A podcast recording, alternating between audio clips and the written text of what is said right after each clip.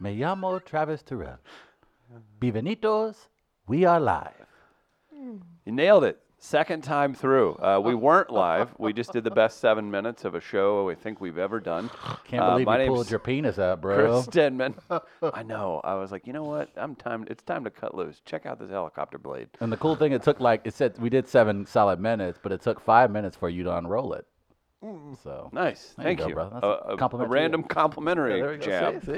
Complimentary jab. Yeah. Okay. That's what we do. Yeah. So we're live now. We're live from Midcoast Studio in Grand Center. Check out midcoast.media for more information. It's Thursday, which means we've got comedy tonight. We'll tell you more about that in a bit.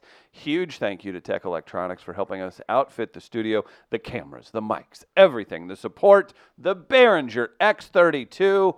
The mic doesn't need to be touched. Our friends at Tech Electronics take care of that. Check out techelectronics.com for more information. Again, we did 7 minutes of the best show we've ever done, and we weren't live. And the reason we weren't live is because Sergeant Silverhair, Mr. Chris Gardner, can't hit the damn button. Good morning, Christopher Gardner. How do you feel about wasting once in a lifetime 7 minutes we gave you?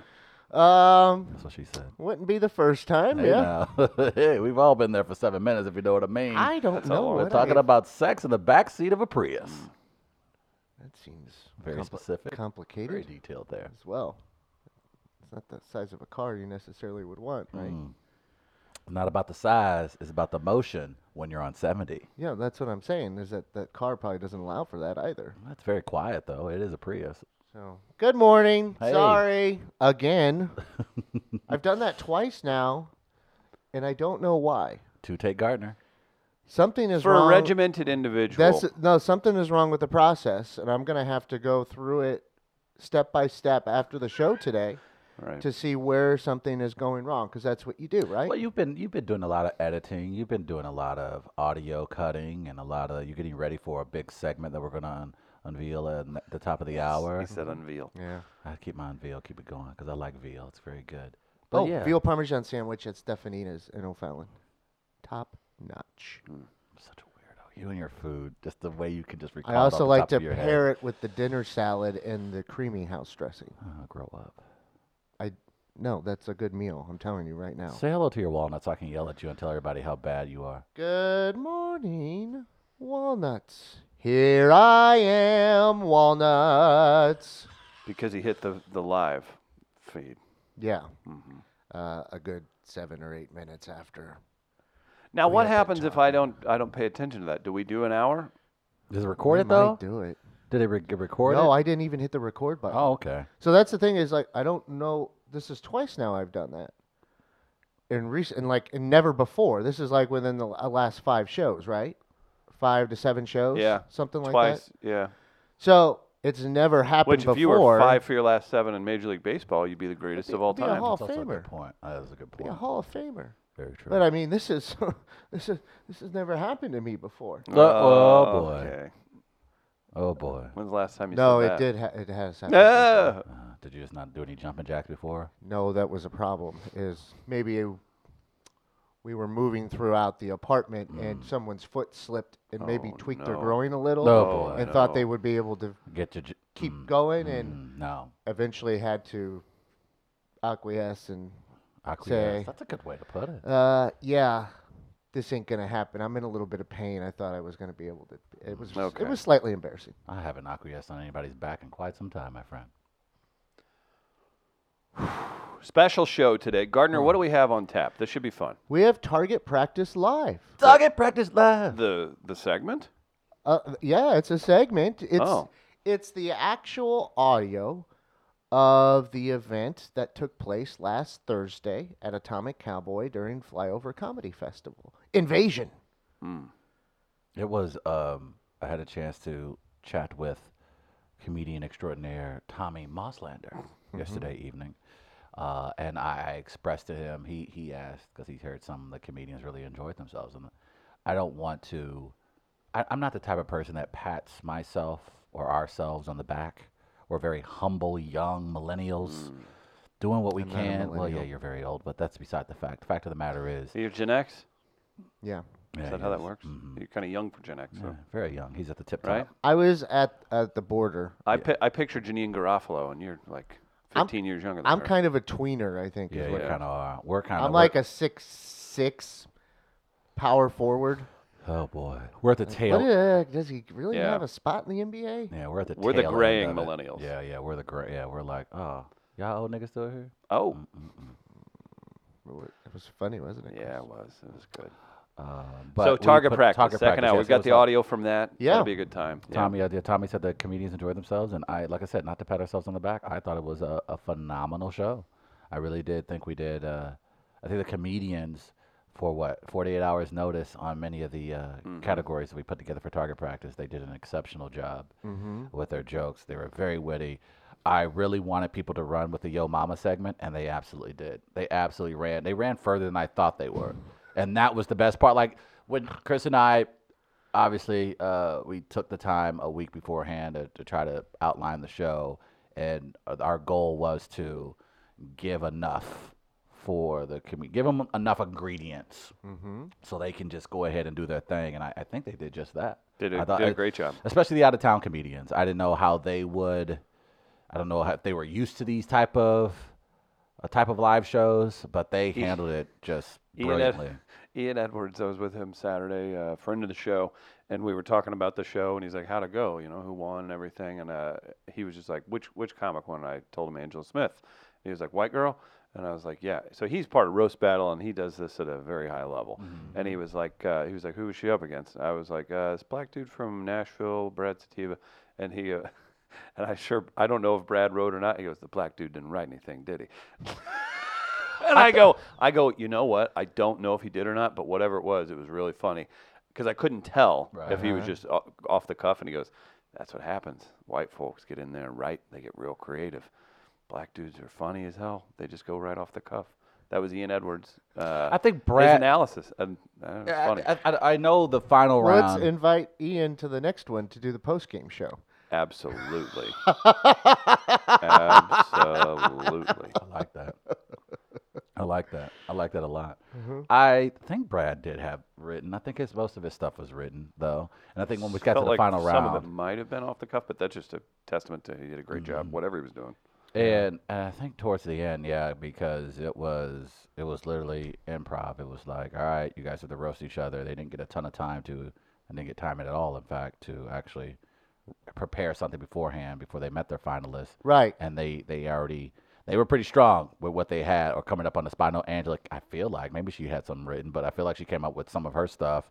Her couple of last jokes were on the spot. So, but again, that's just a testament to those comedians. But the point of the show is when you've been doing we've been doing stand-up for as long as these guys have, being able to kind of come up and riff like that is kind of part of their DNA. So I had a lot of fun. I look forward to us doing it again here in a couple of months here in the Kransberg Theater, or in the building, excuse me. Probably do the Dodd-Zack. The Dodd-Zack, yeah. Okay. Probably. All right. Yeah. And, we'll do that beginning 2020, and I think it'll be a lot of fun. So we'll play the audio for everybody around the 9 o'clock hour. And you guys had good pacing. Thank you. It was good pace. Had to, yeah. Those things can turn into 2+ hour affairs, and all of a sudden you're thinking of it and you're looking at it, you're like, man, everybody's really funny, but the audience keeps like looking around a little bit. It's kind of like a trivia night. Yeah, it is. Like, yes. You gotta have a good pace. You gotta have it. That's a very good point. And look, we've had now this is officially our 4th time we've done it. Yeah. And so I think you get a feel for because I think the first time we did it, people enjoyed it. But around the choppy 90-minute mark, which we got to on our first one, that people were getting restless. And so it was our goal to be like, well, we obviously had a time in, time out because it is a festival. First time we did it was a Wednesday and a Thursday. And from Wednesday to Thursday, it went from like, oh, that was a cute comedy thing, to Thursday was like, is that a TV show? Like it felt like it. And then off-Broadway, we had that was a lot of fun because it's a bigger stage, bigger platform, and it's a nice crowd we got for the off-Broadway performance. Well, that added to it. In the next one, we'll do more video and music stuff mixed in where it will feel more like a TV show. But just for the quick nature of it, Atomic Cowboy, everything was great. And Flyover set up the stage amazing. Emily, which you'll hear, Emily Hickner's wonderful intro of us. You guys them dudes. Yep. We really enjoyed it. So look forward to that. You guys should check it out. You can hear all the great jokes and stuff. So yeah, I was talking. Gardner's the only one that heard it. Yeah. Are we gonna be? We're not gonna be embarrassed, are we? No. I listened back to the entire thing. I did remove one portion, which was just JC Sabala. Yeah, oh, that's fair. That's his actual material. Yeah. So that's cool. Yeah. Plus, he commented on me when I walked in. Ah! Oh, you got rid of that. Did you tell everybody again what JC said? When I had my flat cap on and walked in, and JC didn't even say hello to me and just goes, "Oh, Gardner, are you here to invent the game of golf?" And it was very funny. You know how, like, I think we're rightfully so jaded individuals. And so that's why if I compliment you two, you freak out because that's not part of who we are. But well, it's just off, so you're wondering what you want. What's the swing around? Yeah, it's like my mom. What are you up to? What do you need? But when we do actually sincerely feel like someone's done something well, it's more appreciated. I feel like because we do give each other shit so much, and I felt good about the performance. But when Gardner let us know, "Hey, gents, not bad," I was like, "All right, we're on our way." Because Gardner doesn't just throw out just compliments just because. He's not a person that cares or is humane and has a soul. So when he expresses these things... souls aren't real. Here we go. So, I mean, I don't have one, yes. You gotta pick your spots. It's like, Gardner just... He didn't snap on me today. So I think he's having a good day. Mm-hmm. Like, Travis, he wasn't a moody little bitch. He must have got some last night. Like, we all know each other's cues. Like, we just know. See, like, when I snap, I consider it a good day. Okay. I got my signals because really I get things out. You don't want to keep it in. No. I know Chris has a good day specifically based off his hair. And look how good it looks today. Looks good. Didn't put too much gel in it today. No gel. That means he has a couple of meetings, but he didn't do gel today. Because he must have had a successful meeting last night, and at the dairy farm. Hold on, let me smell him. I've showered today. No, I'm just saying. I'm just trying to determine if you've had relations. No, okay. Take it easy. At the dairy farm? I don't know what happens at a dairy farm. Have you been to a dairy farm? No. Exactly. You don't know what happens there. He went to a dairy farm. He did. How was that? It's really good. It's really but you're a farm. You're a farm guy. It's good content. No, really well. Good people, and it's for a new podcast that we're launching, and there's a cool partnership that's with the Dairy Association. So it's pretty unique. Yeah. The Dairy Association. What if we're Midwest the ones? Dairy. What if we're the ones to rescue the dairy industry? What if it's we are live? What if God put us on this earth? Let's wait and discuss that another time. Okay. This is me shifting immediately away from anything else you're going to talk about. I feel like we're the ones who are going to be saying. No, I was waiting for Chris to do that. Yeah. That's how it works. Did they have nice fencing out there? Yeah, it was a cool farm. That'd be like a nice New Haven, place Missouri, where I'd like to get just a pose on a fence like Keith Morrison does, like on a wood fence. Oh, nice. You're a little heftier though. You might knock it over if it's not. Yeah, I don't have to necessarily put all my weight on it. I could at least make it look like it, though. If my knees could hold up, that would be the key. That could be an issue. Other things happening in St. Louis. Did we get into Mike Schilt's Manager of the Year much? A little bit. We did. Yeah, we did yesterday. We've got free agent signings happening, all kinds of fun stuff. Do you guys care? Real quick, do you guys care about the general manager meetings anymore? I mean, it's hard to even care about the winter baseball meetings after last year. Yeah. It used to be a thing for me. Way back in the day. It used to be huge back in the day for me. Like, I would be absolutely obsessed. I remember one time we actually went to Vegas the same weekend that the GM meetings were taking place. And The winter meetings, I'm sorry. Okay. I went to Vegas, the winter meetings. Yeah. And it was very cool because you got all the media around. You see all the baseball team logos. You got a lot of fans around just saying hello. And then, of course, during the winter meetings, that's where a lot of the players used to, of course, come to meet with teams and, etch out their big 8-10-year, $200 million contract. It's not that anymore. At least it hasn't been the last few years with free agency. And so I think it kind of takes the luster off of it. And I think we've also seen recently over the last few years, a lot of those guys we expected to be available come the free agency time have either re-upped or they drag it all the way out until the last 2-3 weeks before the season begins. Mm-hmm. So I am not into it anymore, knowing, because as a Cardinal fan, I know they're not going to be that team that ultimately makes that huge splash. We've become used to it here. We're knowing that, like, who's it, Garrett Cole? And, but they did last year. With Goldschmidt, yeah. The trade, absolutely. But I think that even then, I think that took a lot of people by, I wouldn't say by surprise. I wasn't surprised. Yeah, I guess you can say that. Last year, they were going to make a move of some sort. True. And it was going to be significant. It was a matter of what that would be. Mookie Betts keeps getting tossed around this year. That's not a bad idea at all. Now, I know he has 1 year left on his deal, and that might scare them away a little bit after. It could be a little gun shy after the Jason Hayward situation. Fair enough. But that was also, I mean, that was pretty unique. Right. And why you were even making that deal with a player passing away. Right. So that was maybe a little different. But, I mean, Mookie Betts is something. How old is Mookie Betts? I think he's around 27. I mean, so he's at a nice age. Oh, wow, he is. Now, the thing is, you would give up a lot to even get him for just the 1 year. So, yeah, that definitely isn't worth it. No. I mean, it's one of those guys I would wait for if he's there at free agency at the end of 2020. It's just that hasn't been the way they've gone, it seems. No. Four-time All-Star World Series champion, AL MVP, three-time Silver Slugger, four-time Gold Glover, and he's only 27. Good God. That's crazy. Because Marcell Ozuna looks like he'll reject the qualifying offers. I saw that. Other reports. Makes sense. And he's got some other people sniffing around him. Like I think Derek Gould of the Post said the Reds. I think the White Sox. In that ballpark, Ozuna could go for 40, 45 easily. It's just, it's not. And you're an NBA fan, Travis.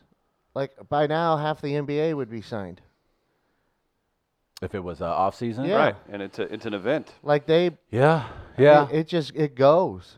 Yeah, but I think, and I don't know the details of most of the CBA for Major League Baseball, but the NBA CBA is pretty player-friendly, so they know they're going to get taken care of. Here you go. Baseball has a pace of game issue. Mm-hmm. They also have a pace of off-season issue. Mm-hmm. So pace of game, pace of off-season seems to be stymieing the interest maybe somewhat. It hasn't really – I mean, I'm interested no matter what.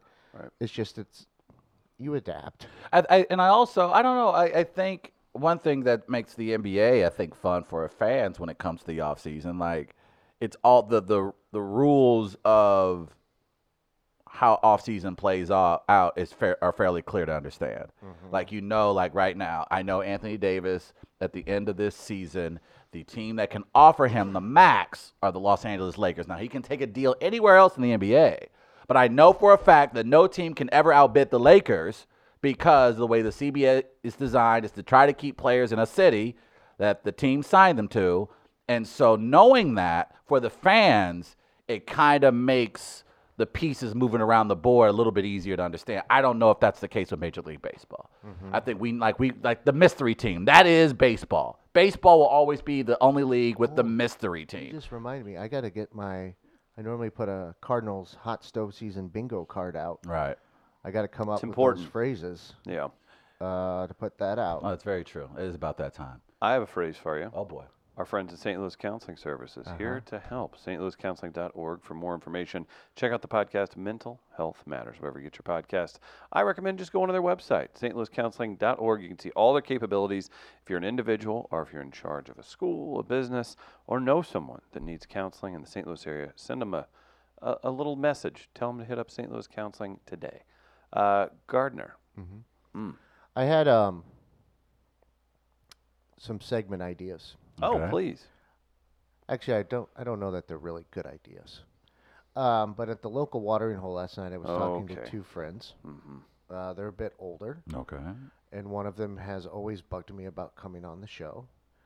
But I have... This is covered in our first 7 minutes that we did for rehearsal. It was. So let's see if we can repeat. Peek behind the curtain. I had told him before, I'm like, look, I'd have to blur your face out. we'd have to change your voice to protect your identity because of the position you hold and right. what we could be talking about. And I'm like, I'm doing this for you. You can't come on because I don't want you to lose your career. Right. So let me think about you. But he really wants to do something, and so he likes to just spout off things at times. That'll happen. Which is enjoyable because then it allows a thought shower to happen. So he's I was telling him, I go, man, we could probably tie in like that internet phenomenon phrase, okay, boomer, with you because you just like to complain about shit. And you're all, and because what got me thinking it is he was complaining about something, and then he just goes, and another thing. Oh, no. I don't like it when someone parks their cart on one side of their car and then goes to the other side when I'm trying to. So it's just these old man type deals. Jesus. But he kept going, and another thing. Mm-hmm. And I'm like, oh, there's your segment. And another thing. And another thing. I go, you sound like a cross between Paul Harvey and Larry King right now. You're just like, old man, I don't like to wear hats. And just stuff like that. We could just name regular things and then wait for him. And another thing. Like, and another thing. And if he can do it, I'll judge. Travis can throw out the topic. And if he can make it to 10, then he gets, what do we think? Maybe donut like holes. A bottle of Ensure. Or that too. Yeah, something like that. Mm-hmm. But then I said, so we could all go in unison, like after he gets done with his little rants each time. We just go, okay, boomer. Yeah. And then that's our retort. And then, look, there's a segment. And the other one that was talked about was our mutual friend, Hockey Larry, was sitting there. And as our friend was saying stuff, he at one point just goes, yeah, that's not necessarily true. And I go, oh, there's another segment. Yeah, that's not necessarily true. So I go, guys, this is how you make shows. You just sit around and stupid shit happens. And then you turn them into segments. And next thing you know, it's a show. And that's all it is. You're performing at Flyover Comedy Festival. That's all it is. Yes. So I kind of let them know that this is exactly how it happens. So maybe there's some potential there for those two at some point, but either with that's not necessarily true, or and another thing. I'm a fan. I'm gonna say content is key. Mm-hmm. And that's good content. What do you think normally takes? Is it just experience, getting older, to be that person that complains like that? Because I have my experience helps most certainly. I have my moments, but my moments like because I had a rant, not necessarily. Because you're becoming an old black man. I have, but I'm trying to centralize my rants. Like I'm trying to just find. Here, give him the camera. A couple things to rant about. Only thing I rant about is like winter now. I can't stand winter. You want to go to the camera? Go ahead. Okay. All right. Listen here, winter. You winter bitch. Stop being cold. Stop being windy. All right? You know what I can't stand? When the wind's blowing and it's cold and my bones start to shiver. I don't like that weather. And that's how I feel about that. So how's that? Would that be a good? Oh, was that bad that he up and left? Yeah, I'll see you. What the hell? Oh. You got up out of. What would you have done if I just left? Probably been 30 minutes of NBA talk with myself. I might do that one day to you. We might do that to you. And I just leave it streaming. I just sit up there and just ranting on about the NBA. We'll go into the lobby and just watch it on the big television. All two views. And the two views will be my Facebook feed being open and Chris leaving his open. Yeah. That'll be the only sound two views. Sound will get to you. You won't have to turn it off. Like, Then I close it. Now I'm down to one view. Yeah. You have an anxiety attack? I wouldn't have an anxiety attack specifically on the air. On air. But it would. We could have Tom Duff of St. Louis Counseling analyze it at some point. It would get a little bit awkward, though. Yeah. Where did he go? I don't know. Probably to go pray. You know, Chris, as a Muslim, 5 times a day. Know how he is. Very religious. How often do Christians pray now? Have they changed that up at all? Isn't it just whatever? Or is it just in church? Or before, when you wake up and when you go to bed. Say your prayers when you go to bed. Yeah. I remember my mom used to say your prayers. Again? Couldn't sleep until I said my prayers? Who am I praying to? And now you went to church You didn't go like a ton, but you went every Sunday, right? How long did you do that? And I'll tell you the reason why I'm asking. 10 years. Okay. 10 years of your life that you went every Sunday. And the only reason why I ask, because now I have friends who have little ones now. They're not the world's most religious people. However, they're now instilling upon their children, you know, pray before bed, things like that. And they're kind of, again, I can understand very loose with it, so to speak. Because prayer to me is kind of meditative. That's what I thought, too, because they were wondering, I understand that. Does that now mean they have to go to church every Sunday? And I'm like if that's not part of... You could be spiritual without religion. I agree. And I think prayer is part of that.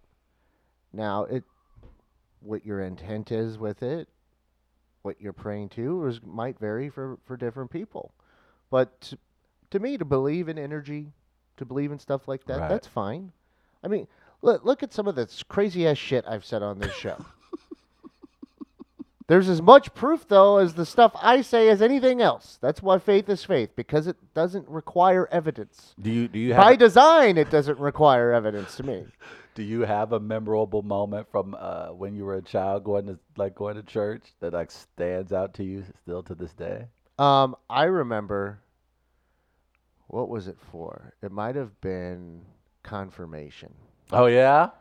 It wasn't at church. It was actually getting ready. My sponsor was my grandpa, Bob Evans. Oh, Bob Evans. My grandpa, Bob Evans. And I just remember there was some point where they asked the candidates to stand up and say something. And me and this other kid were getting ready to stand up, and my grandpa stood up. And it was just all the other kids. And then my grandpa just starts repeating everything that they're saying, but he's the only adult standing up. And we just thought it was the funniest thing. That's hilarious. And I was laughing so hard I couldn't tell him that I couldn't like get his attention because we were just cracking up. Oh, it's stupid, but as a kid, it was Grandpa, sit down. And he's just saying whatever. I remember that moment.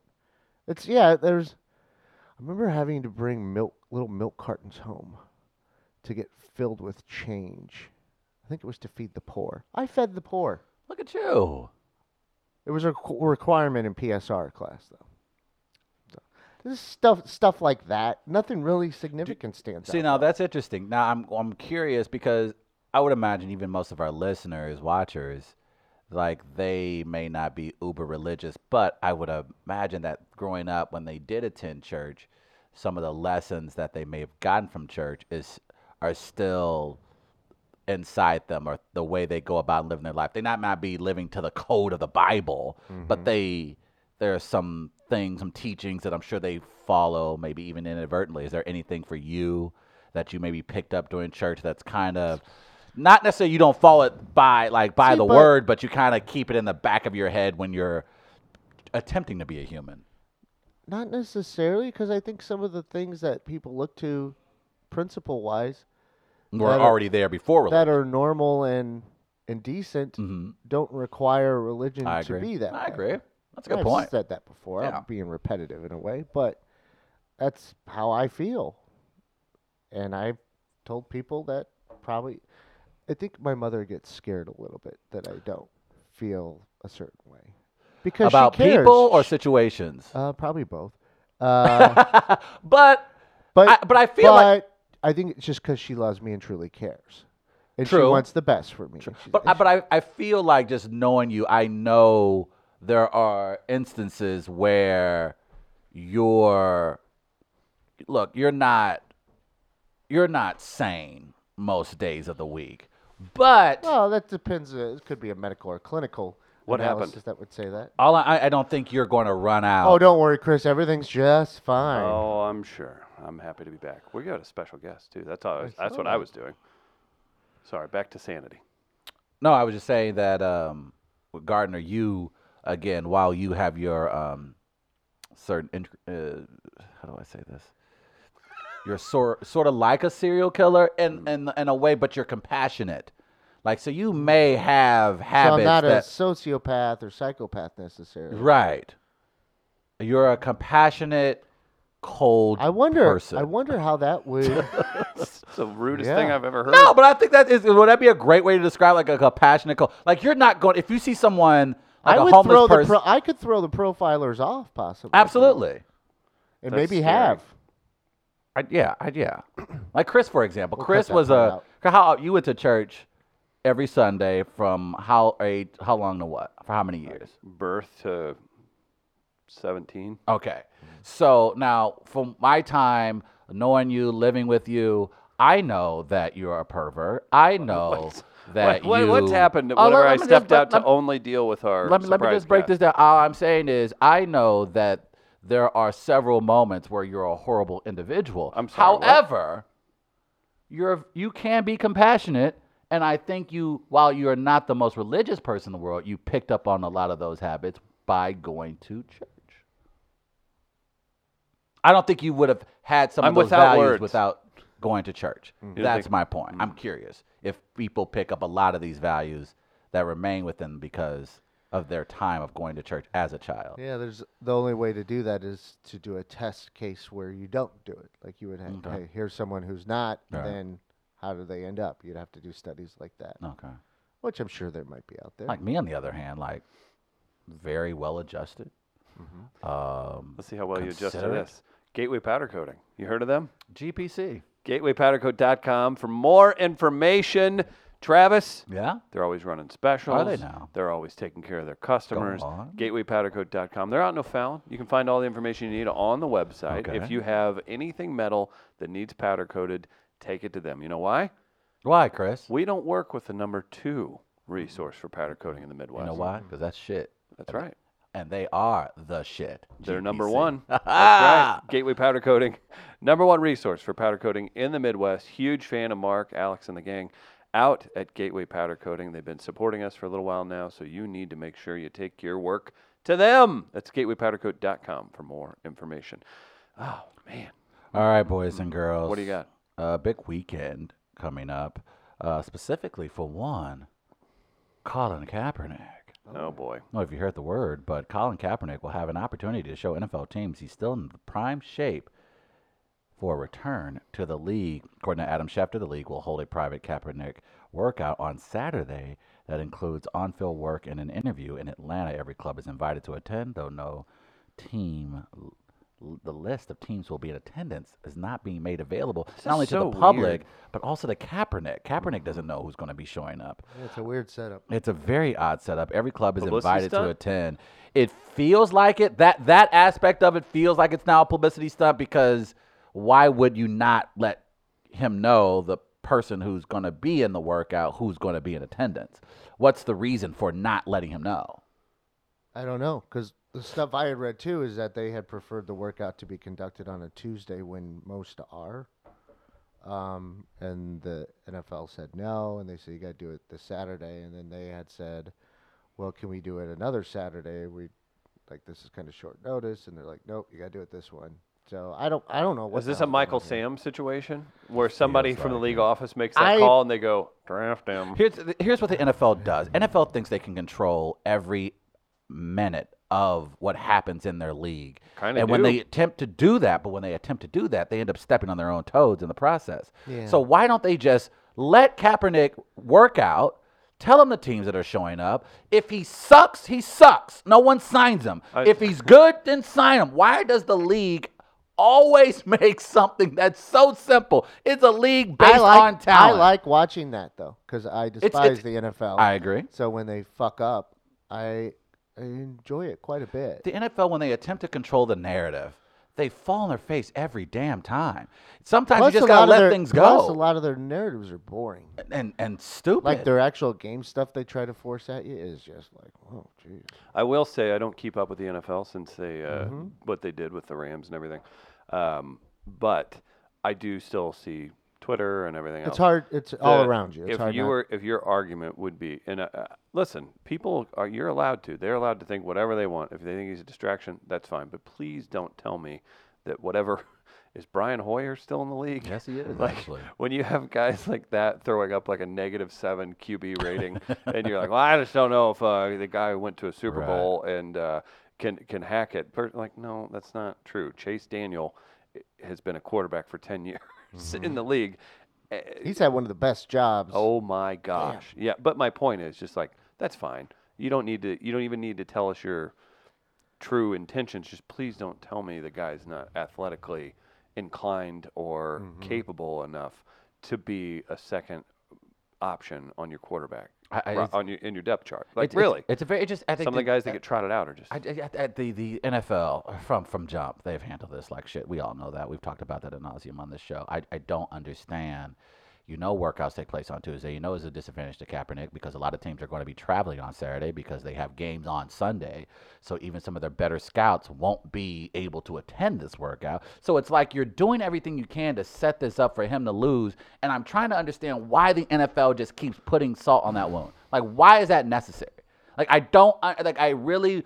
I know there are people who are capable. I stopped saying smart people that work at the headquarters of the NFL. But I know there are capable individuals. I don't understand why this has been the most complicated issue, along with concussions, for this league over the last 5 to 7 years. It's the weirdest thing to watch unfold.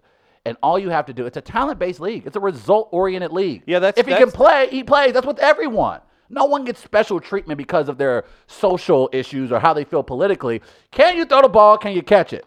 Yeah, that's why so many people enjoy football, because it doesn't matter if your daddy's someone. Right. It's like, this is results, baby.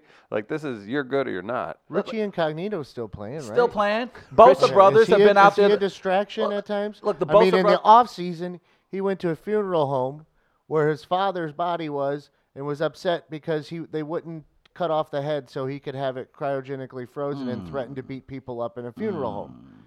So, yeah. I think Kaepernick's not going to be a distraction. Or at least then you don't understand distractions and maybe get your own fucking life together. And then the distraction thing is so bullshit. I watched Dante Stallworth murder a guy because he was drunk and high, hit him on an off-ramp, and the following season he was playing football again. So don't give me the distraction bullshit. Little because got a that DWI doesn't... after killing someone. Literally. DWI. Got a DWI, killed someone in the offseason, and played the next season. Didn't... I think he missed 4 games. Now maybe people would say, well, those weren't necessarily distractions to the people. But the NFL will claim moral high ground on stuff. They should, and obviously they shouldn't. Now, if you're saying, you know, certain things aren't distractions, certain things are, well, then maybe what you can, I would tell you to take stock in your life then at that point. And I think not only that, I do it every day, and it's not pleasant. You're a weird guy. I'll admit that. But you have a guy like Eric Reid currently playing for the Carolina Panthers who also stood side by side with Colin Kaepernick. Eric Reid has been one of the top safeties in the league for the last 2 seasons since he's been brought on with the Panthers. And I haven't realized if he was a distraction for the Panthers. So I wish the league would just get out of their own way. And we say this a lot about the league when it comes to a lot of things that they do. But just simply got out of the way. If Kaepernick comes out and he misses every damn target and throws everything short. Sure. And look, you can now say we gave him every opportunity possible. They literally told Kaepernick about this workout on Tuesday. Like, I don't understand the method to their madness. And then that's the frustrating thing about it, because I think the league could be better if people just starting to outsmart themselves. Well, it just seems as though, I mean, it's punitive and vindictive. Very, very. So, I mean, that's their motivation. But they want the social cred for saying they gave him a shot. So, yeah, they're like, all right, you can do it, but we're going to do it this way because, you know, we're bastards. You think that's what they say in the email? I could see that. Okay. They might be the kind of people that enjoy that, that consider that a term of endearment. Yeah. Hey, old bastard. Is total QBR what they base it off of? I guess. I don't know. I think they kind of came up with QBR like 7-8 years ago. They what? I think passer rating's been around forever, but QBR, I think, that's like maybe barely 10 years old. 2019 regular season NFL leaders. Would it make sense that Dak Prescott and Russell Wilson and Patrick Mahomes are at the top 3, and Lamar Jackson's your 4th? Yeah, that makes sense. Okay, so total QBR. So you have guys with decent amount of, I guess, snaps. You have Joe Flacco still in there at 30, more than 30 points lower than your top QBs. Right. Baker Mayfield's garbage. Mason Rudolph's garbage. Right. Andy Dalton, Josh Allen. You look at a team, and fortunately they've kind of... Mitchell Trubisky. They're like, yeah, and I think, you know, according to a lot of sources, a lot of people, if there is a team that could probably pick up Cap, it could be the Bears. And I think I don't understand a league where your job is obviously to win, but your job is always on the line. Mm-hmm. Like, the only person whose job's always safe is Bill Belichick, but we've even seen over the last couple of years there's been a little back and forth between him and Kraft and Brady. So no one's absolute in this league, really. So it's fascinating to me that when you know your job is on the line, winning is the most important thing, and that the quarterback position is incredibly important, that you're willing to put out somebody like Mitchell Trubisky, who has absolutely been a detriment to his team since he become a Chicago Bear. You're willing to throw your time as the head coach into the trash. Well, that's because someone somewhere said off limits. Yes, and yeah, that's why I say it is no doubt it is the owners. It absolutely is the owners, because if you're a head coach and that's the player, you can't tell me there isn't a head coach, straight face, hand of God, that would not say Colin Kaepernick talent-wise is better than at least two-thirds of the quarterbacks in the league, easily. Oh, yeah. Even some of these starters. You have to understand this guy is a Super Bowl quarterback. So is Rex Grossman. Was he? Rex Grossman took the Bears to the Super Bowl. So don't forget that. No, that did. Trent Dilfer won a Super Bowl. He never forget that. Oh, God, don't. Oh, Mark Rippon won a Super Bowl. Mark Rippon was a better quarterback than those last two you just named. Kinda. He didn't start as many games as them. Man, he was definitely better than Rex Grossman. And Trent Dilfer has become the 2011 Cardinals. Terms of it's like, take it. Okay, it's gonna happen once. Take it easy. Yeah. Let it go. Just stop thinking it's going to repeat itself. I don't mean to command the show or anything, but I do need to pee. Tell people about. Do you need to pee? I'm good. Oh, okay. I do need to tell people about Sophie's tonight. Our friends Bobby Jaycox, Brandon Judd, Matt Barnes, our buddy. Who else is on this? Brandon Judd, Matt Barnes, Max Price, who was on yesterday, and our friend Bobby Jaycox is going to headline. That's Happiest Hour at Sophie's. Travis, when did Drink Special start? Drink Special start at 4, Chris. 4 p.m. But because it gets dark early, Travis is going to get the party started at 3:25. Oh, no. That's not a thing. I shouldn't do that early in the day. So Happiest Hour is tonight. We've got our headliner, Bobby Jaycox. We have specials, thanks to Jack Daniels and Schlafly. That's right. Come by, have some happy hour drinks, enjoy the show with us. That's at 6 p.m. It'll be an hour and a half at most hanging out, and just come enjoy yourself in Grand Center in the Dodd-Zack building. Well, Chris, you didn't tell me Locust. You didn't tell me George Clooney was going to stop by today. The man, the myth, the legend, Chris Manso. He's got Snappy Bigman Coffee. He keeps it caffeinated. He made a delivery this morning, so I said, come in here. And that's why I was gone for a second earlier. Mm-hmm. I had to grab Chris and nothing else. There's nothing else going on. Mr. Manso, good to see you, buddy. Good to see you guys. Man, what do you have for us? What's going on? This is our new one, the Guatemalan Antigua Estate. May I? Oh, yes. Okay. Can you kindly tell us what's going on in this bag? Goodness. Just plain goodness. Caffeine and goodness. Oh, my gosh. No, it's one of our new single origins we're going to introduce next week, so I thought I'd bring it by and let you guys try it first. Oh, nice. That's fantastic. If you're okay next week, we'll bring it out to the public after that. Oh, wow. We'll give you our word if you can move forward. Later today. Snappy Bigman fuels our office. Oh, man. Like, the only way work gets done is because of your coffee. So thank you so much. Oh, no, my pleasure. And it's absolutely delicious. I'm really looking forward to trying that. I am too. I love your packaging. I love the design. I love everything on that. That is just so, it just makes me. And it says estate on there. It does. It makes me feel. It feels like a certain way. I feel like I should. A little uppity? Yeah. I go to the Hamptons this weekend. Yeah. I'll be out in what would be like the funny version of like what somebody like a bumpkin would think is like nice. Be like, I'll take that to the lake. Like, is it that? Is it that? Like, I'm going to get the best houseboat you've ever seen, and I'm going to call it my estate. That's a good question for the St. Louis metro area. What would be right? Like, spot? What's there? Like, that is not like it's the what's the Red Lobster of location? I'm thinking about going to Casino Queen later today. That's what I'm saying. Yeah, get out there, hit the casino buffet. They don't have this kind of coffee there. They do not. Mr. Manso, there's some gray fabric over here too. I don't know what sizes you guys wear. Fat. Well, look, we're like 2 weeks into this diet challenge, so we're really low on ourselves. These are one size fits most. Oh, okay, there we go. Do you have rotund in your size? No, husky, is that in there? I have husky. Yeah.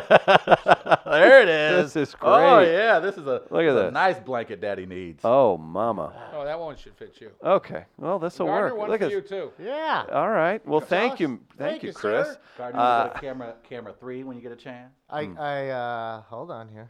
Hold on. Here you go. They smell good. Oh, wow. Look at that. Look, he's talking into the mic, Chris. Yeah. It's great coffee. Hey. Just saying. Hey. Coffee's awesome. Hey, y'all. That's racist as hell. Wait, what? Wrong segment. Wrong segment. Everything good in your world, man? Everything's really good. Yeah? Everything's good. I see you, you're a busy guy. You're jumping around. Busy guy. I'm going to miss your happy hour show tonight. I gotta get orders out. We're roasting tonight and everything. But God, you're a busy man. I will make it. I will make one of these shows, I swear. It's going to be fun. If you guys can't make the 6 o'clock show, were you aware that we have an 8:30 Chris, show? Shut up. Hey. Shut up. Because I was just like, man, I wish it was 8 o'clock comedy because I sure like to laugh that late. I'll do you half an hour better. 8:30. Oh. Gastropit, 4916 Shaw. Tonight, Tom Brown, Kate Barton, Will O'Donnell. It's Free Comedy Thursday at Gastropit. If you guys are familiar with Gaslight is, Gastropit is right there at Kings Highway and Shaw. Come out, 8:30 show. Going to be a blast. It's part of the Mid-Coast Comedy Series. Does business pick up during the winter for coffee? Oh, definitely does. Yeah, yeah. I would feel like that. Yeah, people would be like, they do this a lot. They go, Gardner, do you do this? You're like, ooh, sure could use a hot cup of joe. It's kind of one of those things. Well, yeah, I'm constantly, because I will drink coffee till 10 o'clock at night some days. Do you really? Yeah. Me too. And then Same. Is it soothing I go to bed still. It's honestly, for me, it is. Like it's I don't know, it just keeps me just focused on what I need to do, and sometimes like I can't get settled unless I have coffee, if that makes any sense. So yeah, I'm with you on that one. I'm definitely a guy that drinks coffee. And I might not go full on 9 cups later in the day, right. But like I might do like a half a cup or just a quarter cup, just something like that. But I mean I use it throughout the day. And well, it's a cigarette. Big fan of the Havana. Of the Havana. Okay. Big fan of the Havana. Yeah, look, it's been a long time. He just went up a notch. I'll tell you what, it's been a long time since I've been down to Cuba, Chris. Oh, you've been to Cuba? Yeah, I think it was around 78, 79. Me and an old girl, we went down there for our honeymoon. And really? Yeah, it was after I got out of, I used to be in the war. No, which war? No, the one that MASH was about. Okay. So not even that's the wrong location. You're an extra on MASH, is what you're saying. Okay. That's what it was. Have you been to Cuba? No, I have not been to Cuba. Interesting. You have been to other Nicaragua, Honduras. Yeah, Nicaragua, Honduras. Yeah. There have been revolutions in both those areas. Yes. It's always fun when you go there. And it's always because of the coffee. Yes. That's specifically why these people fight for the coffee, and that's why we appreciate it. Do you think we need to go to Cuba? If we were to put it on our checklist of places to go? Well, you can't. State Department won't let you. Eventually. No, they'll let you. They'll let you again. Yeah, oh, y'all got the hookup like that? Must be nice. Well, they just went. I mean, baseball reporters go. Oh, yeah? Yeah. They used to have there used to be a minor league team in Havana, actually. Oh, really? Years ago, called the Sugar Kings. Do you have to get like Havana Sugar Kings? And actually, if you look up some of their logos online, pretty sweet. Smoking. Yeah. Like fantastic. Okay. Like I would love to see my friend Bob Ramsey, the voice of the Billikens, and I have talked about this before. We would love to see a Major League Baseball team in Havana. It makes more sense than we're basically moving the Tampa Bay Rays to Havana. That would be pretty smart. And we were going to call them the Havana Sugar Kings and go with the old uniforms. Okay, now that's dope. This was going to be the theory being this is a way to start bridging, taking politics out of it, and a way to bridge communication between the countries and stuff Havana like that. Sugar Kings, imagine dope-ass name. Look at old pictures of Havana and what it looked like and what it was, and think of like old Las Vegas. Ooh. And it's stunning. Some of the architecture there is just the pictures you see, the old churches especially. It's stunning of what it has been in the past, and so you want to make a rebirth. So here's a way to possibly do that. We've got it working. So wait, I think also Carnival Cruise Lines would be all over this.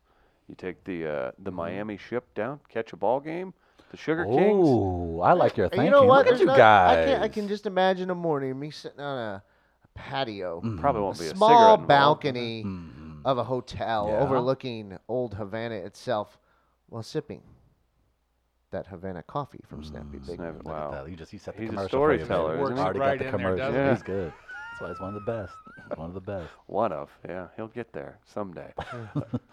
Anything we need to know about the situation? It's always fun to just kind of see people around the St. Louis area that are on entrepreneurial, literally adventures, and kind of what affects things, what works, what doesn't. You're a guy who loves what you do, and it's always fun to watch everything kind of move forward. Yeah, it is. It's moving forward, you know, not as fast as we want to, but we're fine with taking our time. It's getting there. What's the most satisfying part? Because you have grown a lot. Yeah. So what's the most satisfying part for you these days? When coffee with estate in the name. Yeah, that's also right. Mm-hmm. And it tastes so much better out of this cup for some reason. I don't know why. I've got to give a plug back to a young gentleman who gave a shout out. No, you know what? Everything's good. Everything's good. We like the growth we got going. Mm-hmm. It's fun. You know, the best thing I like is when somebody's had the coffee. Yeah. I find later, you know, they served it to guests or whatever at dinner, and they come back and they're like, I had your coffee. That's fantastic. And I really liked it. Well, yeah, you put the work in. I'm like, how much do you want to order? They're like, I just wanted to compliment you. I'm like, thanks a lot. SnappyBigman.com. You can order it. He'll deliver it to your house, everything. It's great. Keep up the good work, sir. I will. Okay. Thank you. Glad we had this discussion. Yeah, thanks for letting me drop in. Absolutely. You had a good cigar lately? Oh. Yeah, actually, I did. I was hanging out with my buddy Scott, and we were smoking some of his STLs where you could still smoke in public, which was neat. We were in St. Charles County. Gardner. Oh, that's right. Gardner, do you need to go out there? I've been there. Salvatore's? Okay. I got there, which was, it was just weird. We met and had lunch, but then we lit up in a restaurant. Mm-hmm. And I was like, God, I miss those days. Does Stanley's no longer do it downtown in St. Louis? No, Stanley still does. Okay, I just wasn't sure. He's saying this was in not in a cigar bar. Oh, okay. This was just like an actual. Yeah, there was food, bar, nice. The whole bit. Okay. And it was just like, man, I miss those times. And nobody had a problem with it. Right. You know? That was old school. That is the thing. As it was happening, we were in Columbia, Missouri, whenever the smoking ban went into effect. And at the time, it was like, ban this. Yeah, because I didn't want it to smell like smoke or whatever. But then you kind of step away from it. And Gardner, you say this all the time. Yeah, it was. It's when you look at is it fair? Is it not? It's like it's not really. It should be up to each business to kind of figure it out. I feel. Well, it should be. We talked about it last time. It should be. We're adults. Yeah. You know what? If you have, and Stanley's has to by law, and so does Brennan's upstairs. Mm-hmm. They have this little sign that says "Warning: Smoking in here." Yeah. And it's actually issued by the county. It looks like it was made on copy paper. Mm. There's not even a logo. With our tax dollars, you couldn't put a logo on there? Make it look official? Yeah. It's an interesting thing because 34 Club on their window used to have a sign that said, smokers welcome. Oh. There you go. So it wasn't even like warning smoke. It was like, smokers welcome. That's too funny. Gardner, we do have, again, want to remind everybody, comedy shows tonight. 6 o'clock at Sophie's, 8:30 at Gastro Pit on the Hill. So Grand Center and the Hill. Stand up. Come out. Hang out. It's going to be a good time. A lot of great comedians on the show tonight. And get your coffee from Snappy Bigman. Gardner, what do we have coming up next? You've prepared something. We have Target Practice live from Atomic Cowboy. I guess not live, but recorded from Atomic Cowboy a week ago, Thursday, at Flyover Comedy Festival with, 8 comics participating? And the roast show. Mm. And we have the audio of that for your listening pleasure. Okay. So that's about it. Great to see you, Chris. Good to see you guys. Nice to come in, brother. Appreciate it. Guys, enjoy this and come out to the shows tonight. Here's some Target Practice Live, a roast goodness. Say peace, Travis. El Peace. Mm. Well, thank you so much for coming out tonight. From the bottom of my heart, please help me bring to the stage... Target Practice Live! Oh my God, we are live, Target Practice Live! Oh my God. Thank you so much, Emily Hickner. Give it up for Emily Hickner. She mistook Travis for a different black dude earlier behind the stage, so she's got a lot to come through. This is bet. And Travis and I, as interracial couples, generally have to go through.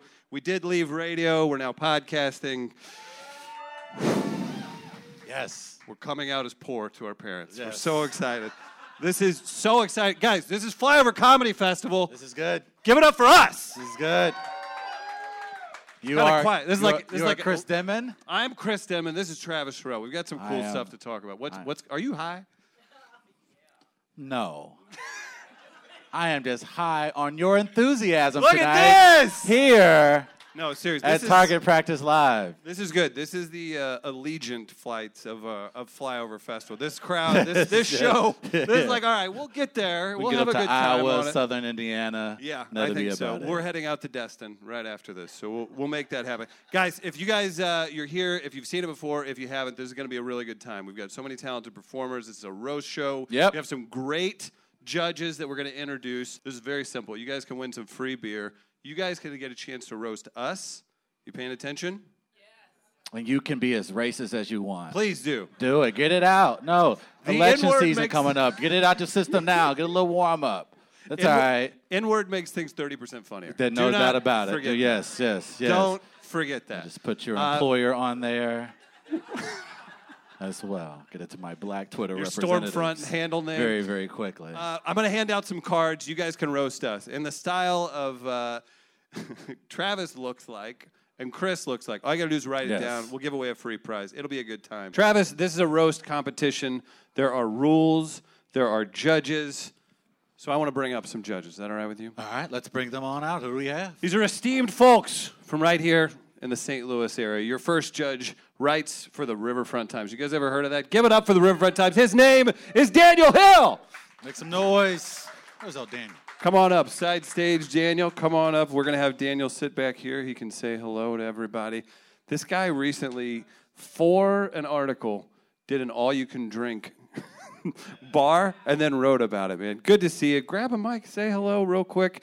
Daniel, what compelled you to drink every drink in the bar on Cherokee that I guess has gotten some notice in the New York Times now, too?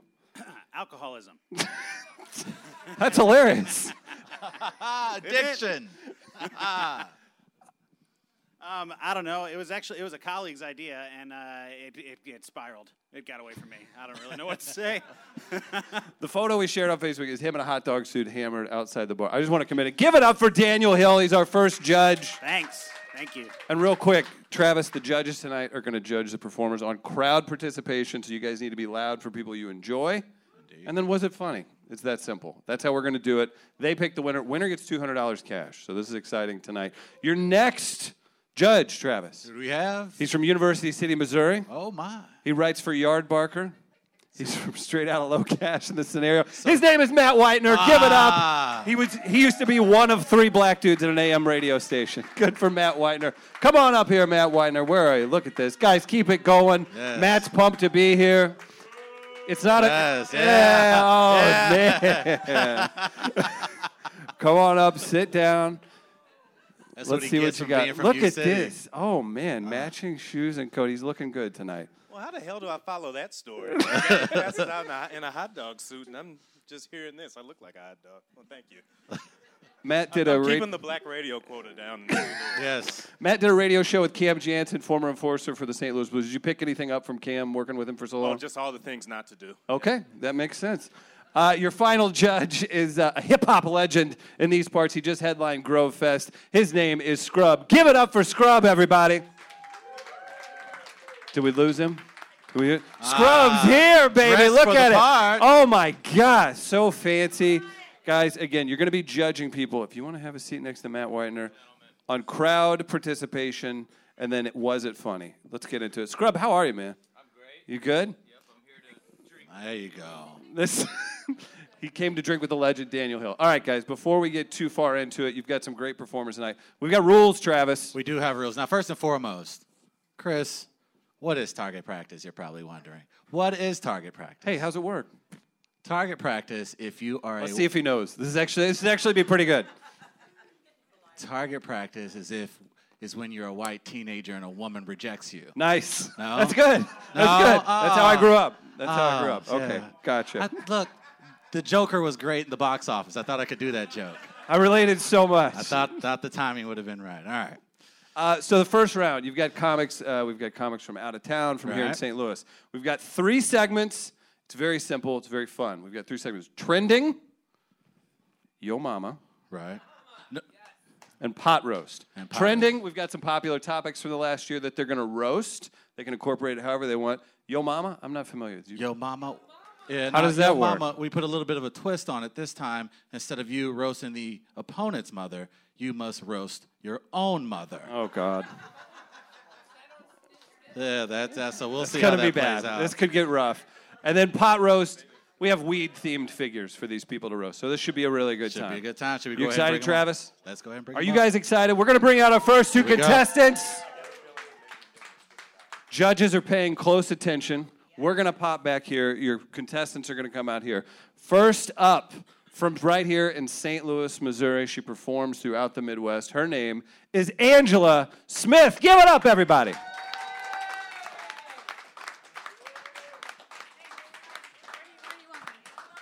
Angela, has anything significant happened in your life outside of this recently? My grandpa died.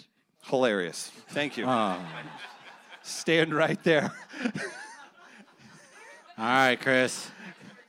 Joining Angela will be Post Malone's stepfather, Scott Eason from Alabama. Give it up. Give it up, Scott. Show him what St. Louis is all about, everyone. Welcome to Target Practice, Scott. What's up, Scott? He's in his case camp. So here's where we're going to go. We're going to go back here. We're going to call it out. They've got topics to hit. This is Angela's mic. That's Scott's. Everybody's going to be nice. Cheer if you think it's funny. Have a good time, guys. We're going to pop back here and get this thing going. Good luck, everybody.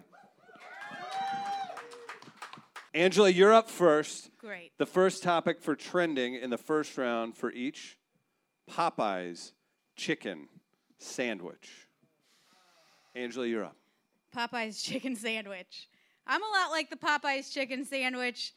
Not worth the hype, but black guys still line up around the block for me. Boom. Travis?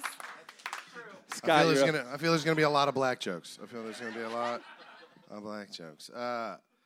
People are waiting over 2 hours to get one of these sandwiches, which is coincidentally longer than they've ever visited with their biological children. So.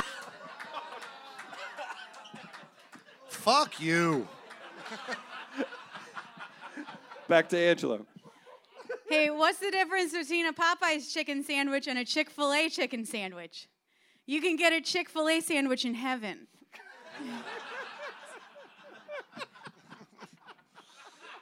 That's right. Yeah, the Popeye's chicken sandwich is gay, and it's obviously a dom top because it'll rip your ass apart.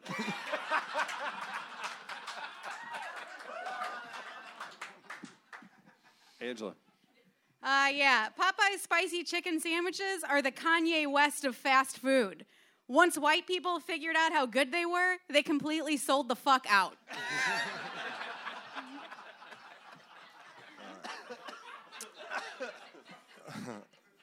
All right. Popeye's chicken sandwich is a lot like Angela's pussy.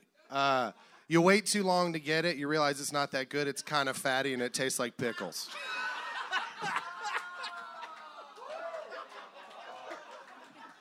We just met backstage. I fucking warned her. I was like, I'm going to say some foul shit. And she was like, it's all good. She didn't know.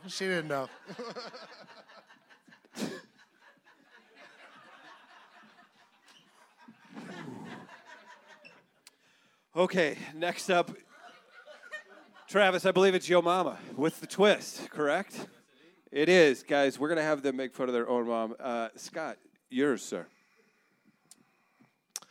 My mom won't suck a dick, but she'll hold it in her mouth till it goes soft.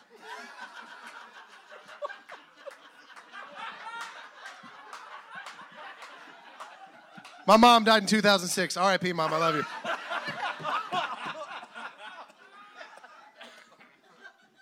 Angela. I killed Angela's grandfather, too. Hey, make some noise for his mom. It's real.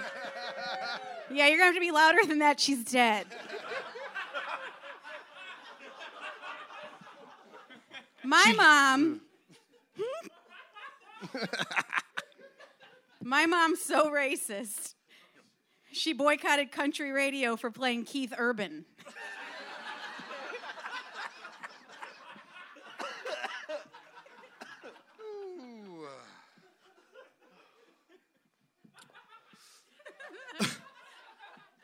My mom is so ugly, she can't even arouse suspicion.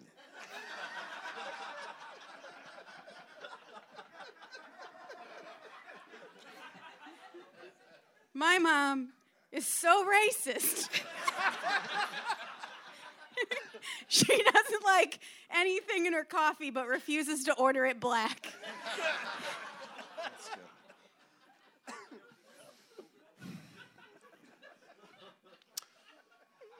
My mom's titties are so beat, when she breastfed me, it was yogurt. Fuck you. My mom's so racist. She really is. My mom's so racist. Her favorite thing to do is laundry because it's the only place she can still separate the whites from the colors. How about that second segment, everybody? We've got one more. Whatever you want to do to sway, this has been fantastic so far. We have one more segment for the first round here with Angela and Scott. Have they pleased you guys? Is this good so far? Finally, pot roast. This is marijuana themed. And you've got Joe Rogan as your topic. Angela, please lead off. Yeah, if they did a Fear Factor relaunch, it would just be me covered in spiders listening to my Tinder date talk to me about the Joe Rogan experience.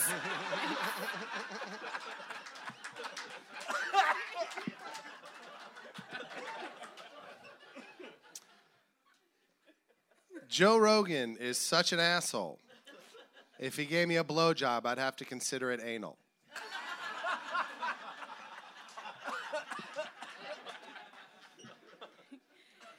Joe Rogan hosted a show called Joe Rogan Questions Everything, where he tries to find evidence for things he's never seen in person, like UFOs, Bigfoot, and the female orgasm.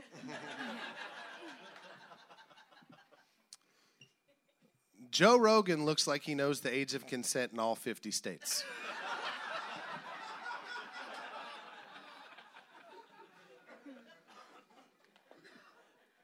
I think we can all agree that Joe Rogan proved that as long as you book the right guests on your show, you don't have to be all that funny or talented to have a successful podcast.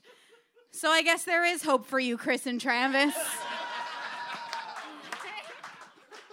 Dana Gould and Heather McDonald on tomorrow. Thank you.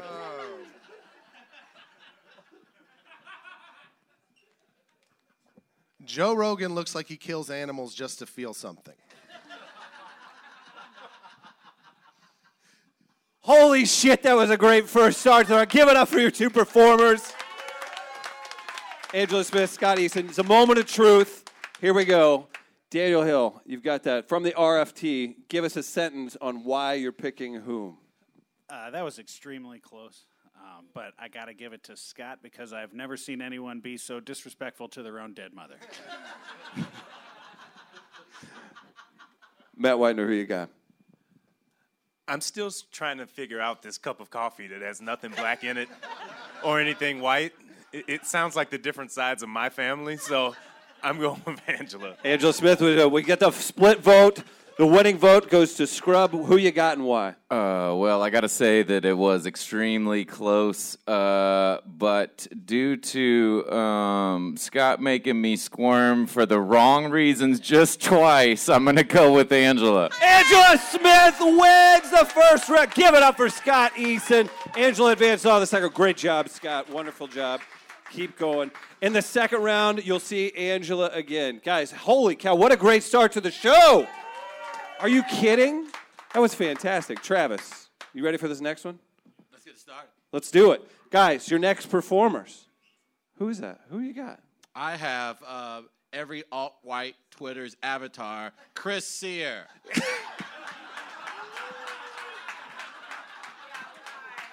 Chris here, everybody, from St. Louis, Missouri. That's racist. And joining us from a church camp in Chicago, it's Lucia Whalen, everybody.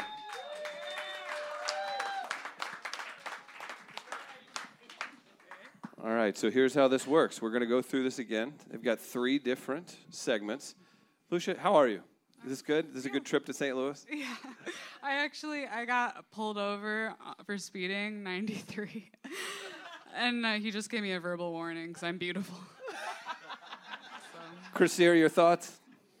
I think you guys forgot the rule that any show Angela Smith is on, you have to raise the mic stand back up once she gets off stage. That was really awkward for me just now. That tends to be a problem. When you guys figure out how to run shows, you come and ask me. Okay. I will give you the list. It sounds like a plan. We'll be at the rehab center tomorrow morning. Trending is your first segment, everybody. Do you always get the last word in these? I don't remember the rule. Like, am I allowed to just talk? Let's do it. Let's just go. All right, let's go it. I'm sorry. So we're switching it up a little bit. Again, judges based this on crowd and was it funny. Hey, this is very good. The Joker movie is our first topic. Chris Sear, start us off with the first joke, please. All right, fine. Like right now? Go. Okay. The Joker is about a mentally unstable man whose father didn't love him and no one in their right mind would fuck, who goes on to become a leader to people who know nothing about politics and will follow any psychopath who appeals to them on the basis level because they feel ignored by the society around them. Completely unrealistic. How is that?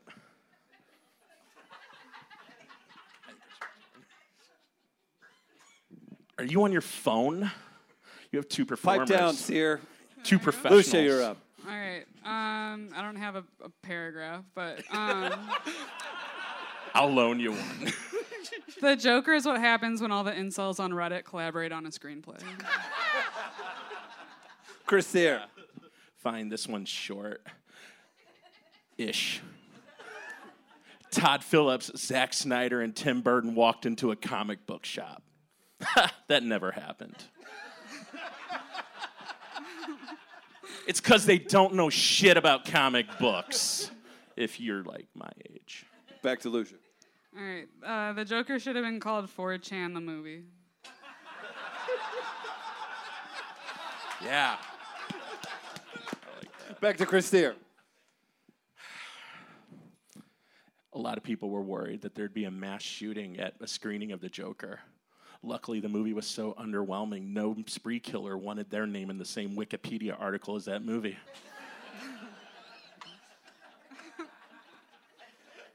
What do you got, Lucia? All right. The world needed the Joker like the world needed live-action Cats the musical. What a great start, everybody. All alone in the moonlight. How about Yo Mama? You guys want to move on to that? Yeah. I'll move on to Your Mama. Do you know how this works? You gotta roast your mother. Yes. Please, start us, Lucia. All right.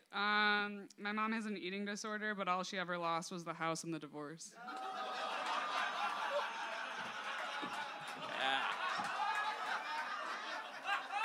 Yeah. Nice.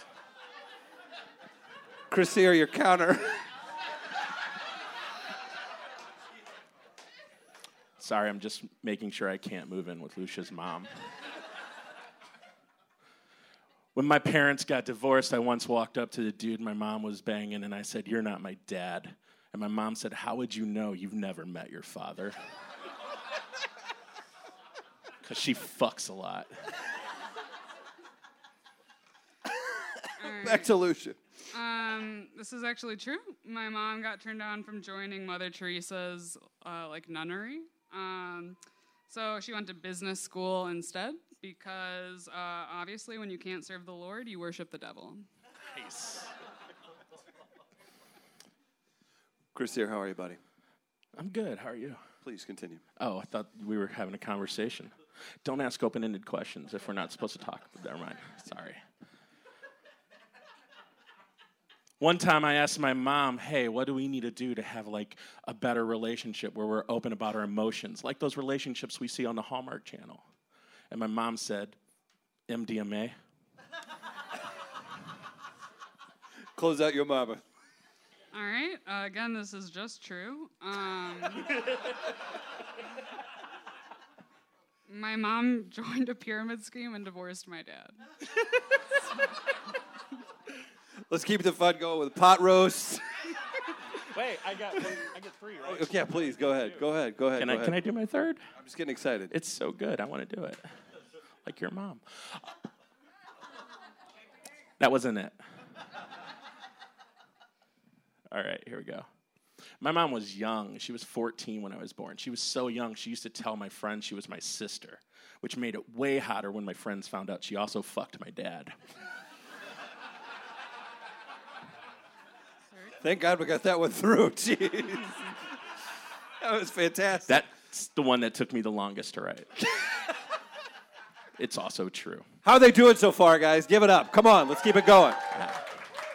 This is not easy. These guys came up with this on so short notice. This is very impressive. Guys, we're going to close it out. Pot roast? You guys heard of Snoop Dogg? Roast away. Chris Sear, you're second. I'm second? Start us off, Lucia. That's very confusing. So I'm first? You're first. He's not good at this, I'm sorry. One time, Snoop Dogg got so high, he went out for a pack of cigarettes and went home to raise his kids.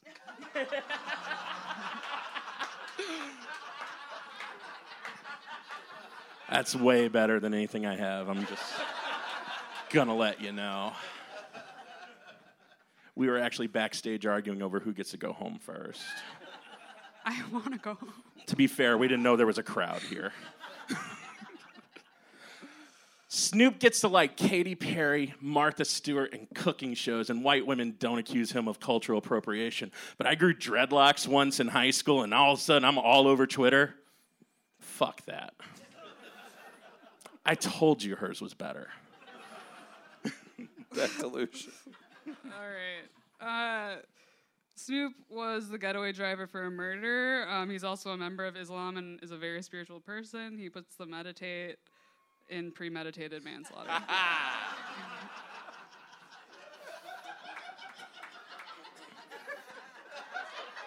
That's good. Very good. Wordplay. How do you feel about that, Seer? I just want to give you a warning. That was also better than what I have. My boyfriend wrote most of mine. Okay, just one like you.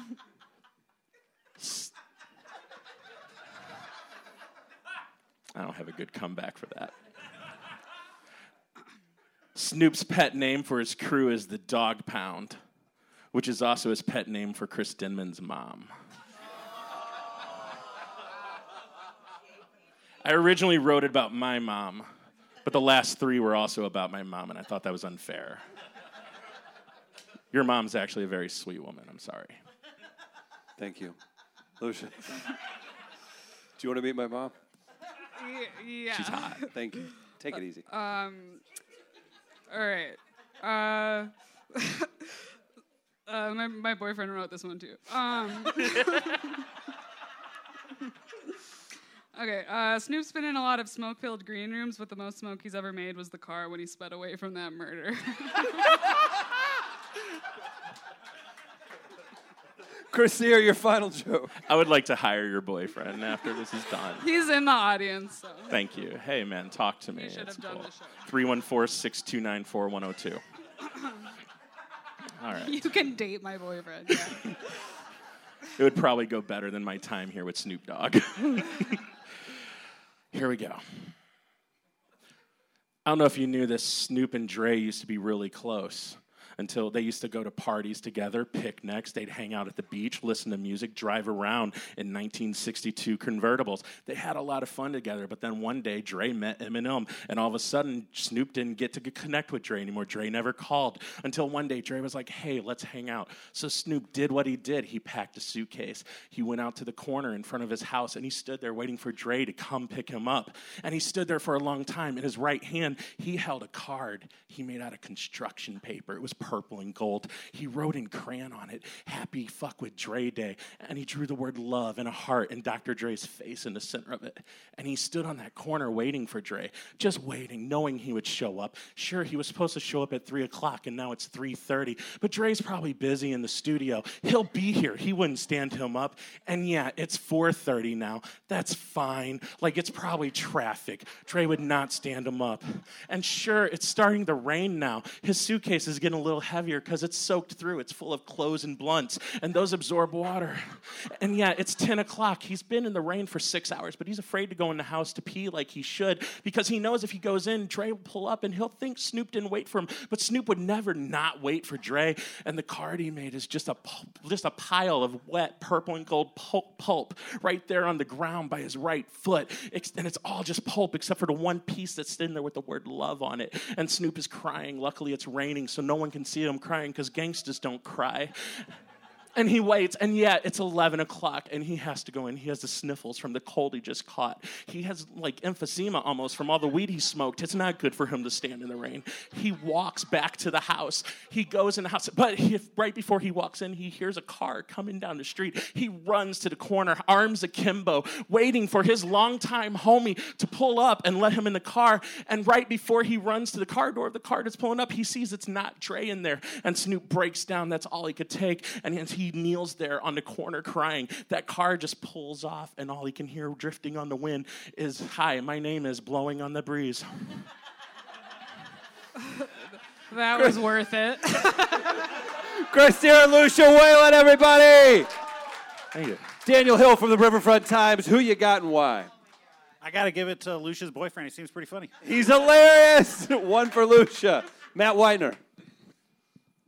Although you just broke down my whole relationship with my own father, I have to go with Lucia because I believe everything that you said, and I'm worried how much I do believe it. I want to talk to you after this just to make sure everything's okay. Just for fun, Scrub, who you got? I think the crowd has chosen Lucian's boyfriend, but I really liked where that story was headed. I don't think we got exactly to the end yet, so let's work on the Snoop thing. Lucia advances, everybody. Give it up for Chris here. Lucia Whalen, she's so mad she's advancing. I can tell.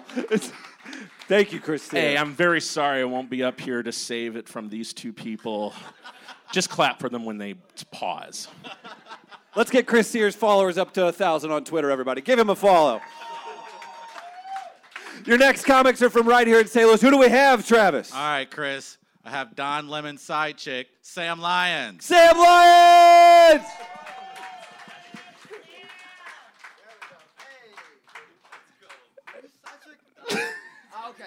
He'll be challenging Mr. Angela Smith, Charlie Winfrey! Charlie's pumped, everybody. Travis, we're going to keep it going with trends.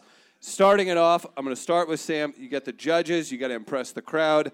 Sam, start us off. Area 51 is your topic.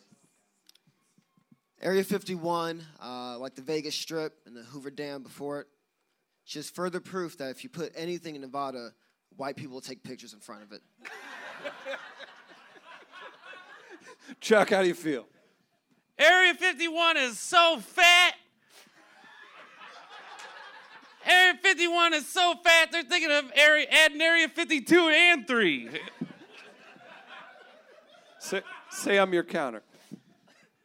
Goddamn. This summer, thousands of nerds on the internet made public plans to storm Area 51 on the internet publicly for everyone to see, law enforcement, everyone. It's the biggest waste of white privilege since the Rodney King verdict.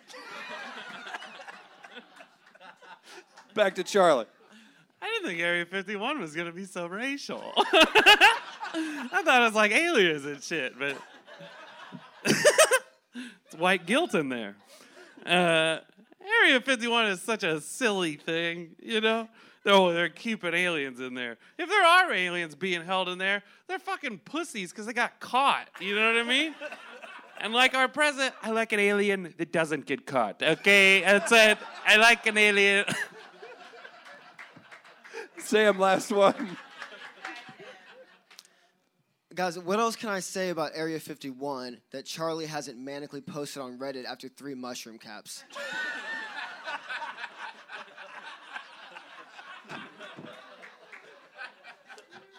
Close it out, Charlie.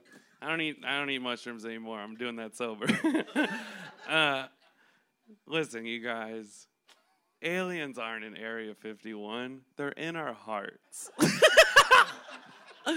That's all. That's a You guys love these guys. It's obvious. Next up, Yo Mama. And Charlie, you're going to roast your own mother. Start us off. All right, here we go. My mother is such an alcoholic, I was born with fetal alcohol syndrome.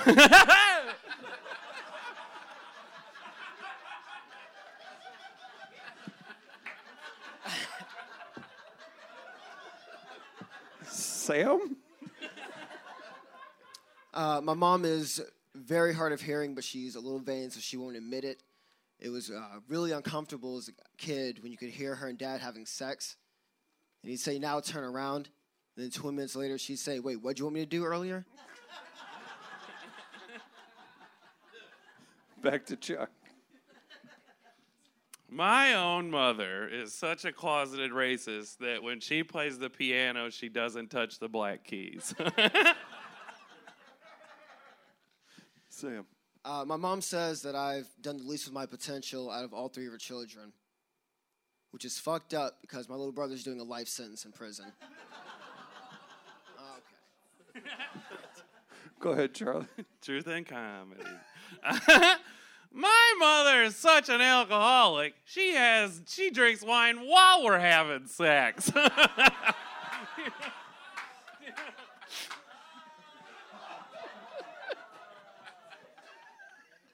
Sam.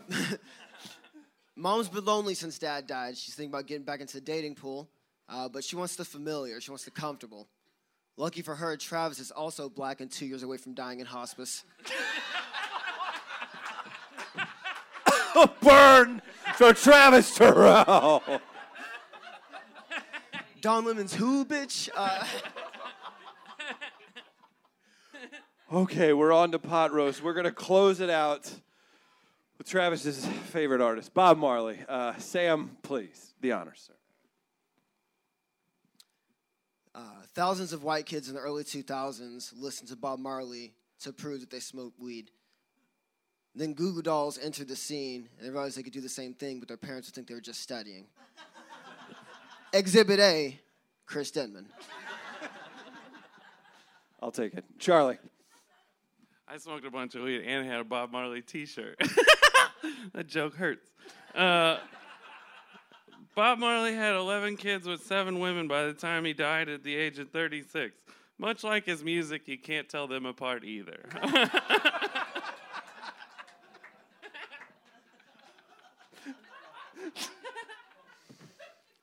Sam. Just like everything else, white people are monopolizing on pot culture. Now that it's legal, we've got artisanal dispensaries, CBD water. Next, I'll have Bob Marley depicted with Birkenstocks and a Richard Spencer haircut. Sounds like a good guy. Charlie. Bob Marley regularly fertilized his weed with his own waste. No wonder his music sounded like shit. That's made up, by the way. Sam. Travis Terrell is actually a really big fan of Bob Marley. He listened to all of his music. Then he found out he's been dead for 40 years, realized he's just been listening to Snoop Dogg. It's true. Close it out, Charlie. I feel like, did Sam just make all black people look the same, Joe? That's what it felt like. The best thing I could say about Bob Marley is that he did die at 36, so he didn't become what Snoop Dogg has become. Guys, give it up for these two competitors. Let's see who's going to the second round. Daniel Hill, RFT. Who you got, buddy? I'm going to give that one to Charlie, because the one where you fucked your mom legitimately surprised me. I didn't see that coming. Well said, Daniel. Matt Whitener. Yeah, I'm going Charlie. I'm still concerned about that same thing. Scrub for fun. I couldn't decide between the two, but I think the crowd has got the Charlie having sex with his mom and... Guys, give it up for Sam Lyons. Very funny round. Charlie Winfrey advances. We're on to our final pairing for the first round, and we're going to move to the semifinals and finals. Your first comic's from right here in St. Louis, Missouri. She's only been doing comedy a couple of years. Her name, Meredith Hopping. Travis, can you tell us about her? 6'6" guard from North Carolina, shooting guard, Meredith Hopping. Hey, give it up, everybody. She's going up with Nashville's own Brad Sativa. Meredith, you excited to be here? So excited. Well, okay, I gotta adjust this. I'm very excited. How about you, Brad? Yeah, as high as I can be. Okay, good. This is something up. Our first for trending this round, Jussie Smollett. Ladies first, Meredith, please kick it off. All right. I think we're all being a little too hard on Jussie Smollett. You know, he was just trying to provide job opportunities for black men. Because you have to be intentional with diversity. And that's the only reason Travis is on We Are Live. It's not because it's funny. It's because in this climate, Chris Denman really needs to have a black friend. And the only way he can get one is to pay them. Brad Sativa. Long-winded.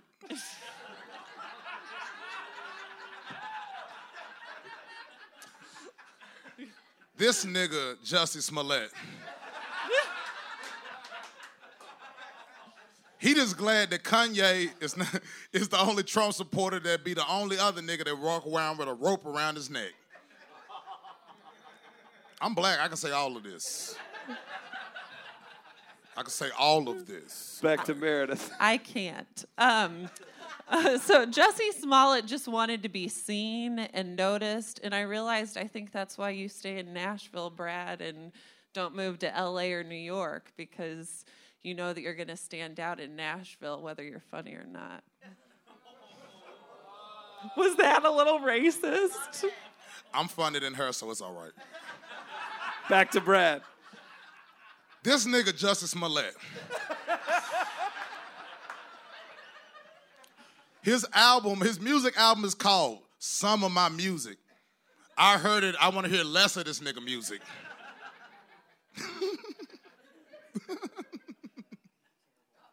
No, I'm short-winded. Meredith. Some people think it was a self-destructive cry for help and that Jussie Smollett was doing. And I just say to those people, let the first person who recently went through a divorce as a 35-year-old single mother of three and puked all over a 25-year-old comic's car while making out with them, and then they continued to make out with her after she puked, let them throw the first stone. Back to Brad Sativa. This nigga Jussie Smollett. He said he was the gay Tupac. And the only thing that he got in common with Tupac is that he got back shots in Las Vegas Strip.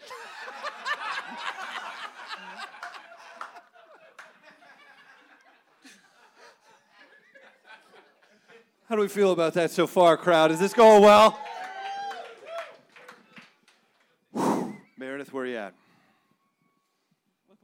Yo mama. All right. It's time. We're going to make fun of their own mothers. Guys, it's the second part of this. Meredith, kick it off again. All right. So my mama is so overprotective and overbearing. Aren't you supposed to say? Great, guys. That was great. That I really worry that my baby brother will end up unable to do anything, and I don't feel like I have any control over it, and I don't know what I can do. And then I realized I can just show her Denman as an example of and a warning of what happens when a 35-year-old man is incapable of doing anything for himself. I feel like there was a personal chef. Damn. Brad Sativa, you're up. My mama is so racist that she thinks that white people smelling like dogs is the most positive thing about them.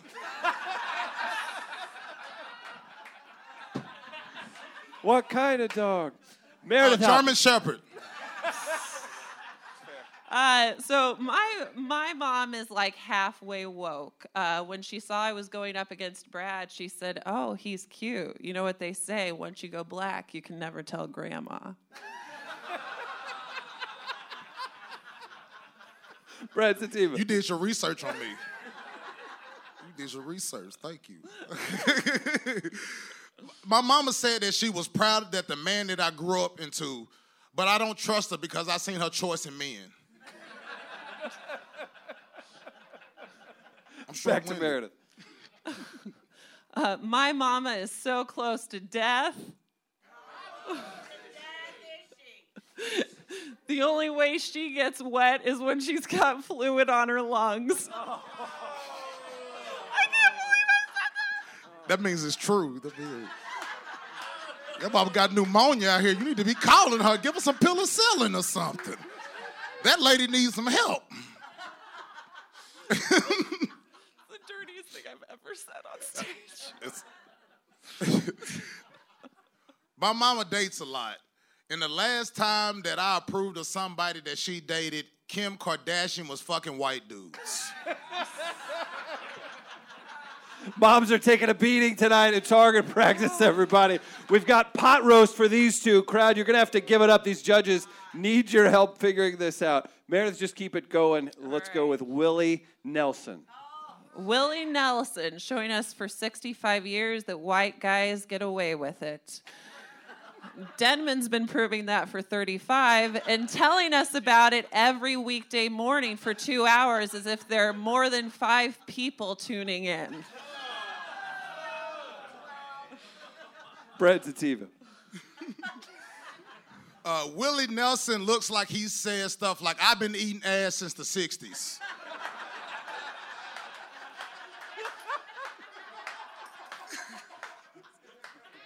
I don't want to go for the low-hanging fruit. I do know enough to know that your last name is a strain of pot, and Willie Nelson has a strain of marijuana named after him because he got so famous you weren't supposed to do it yourself. Back to Brad Sativa. She thought I was mad for real.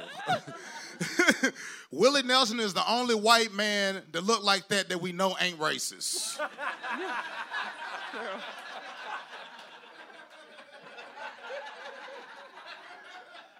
Meredith Hopping, close it out. Crowd, give it up, guys. When Willie Nelson gets the munchies, he prefers chocolate, which makes me think he probably loves eating ass.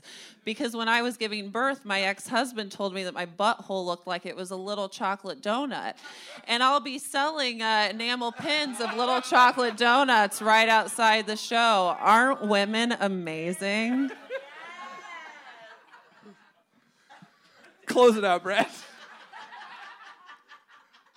Willie Nelson had a very big hit called Always on My Mind, and I find that ironic that he has dementia now.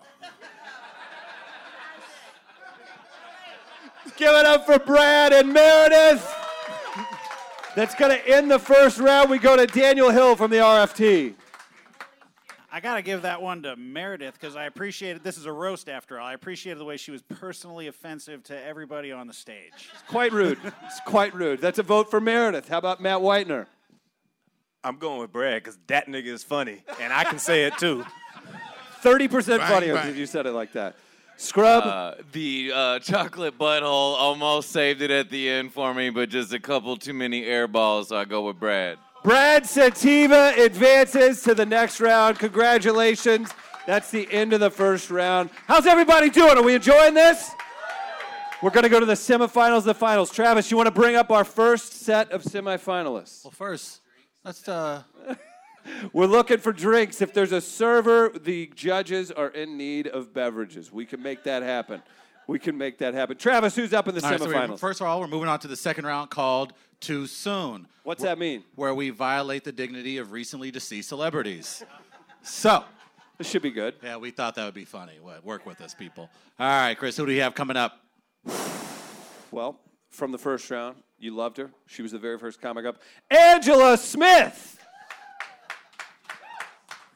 That was weak. Give it up, guys. Come on, this is the semifinals. Final four. Someone was tall. Joining her on stage, Lucia Whalen, in from Chicago. And her boyfriend's jokes. 2 women, can you believe it? Thank you. Too soon, the topic is Paul Walker. We're going to start. Oh, come on. You're at a roast at Flyover Comedy Festival. Travis, you're excited. Lucia, kick it off. We've got 3 jokes each, and the winner goes to the finals. Lucia. All right. Paul Walker died in a car crash. I watched the YouTube footage from the car crash, and it was better than all four Fast and the Furious movies.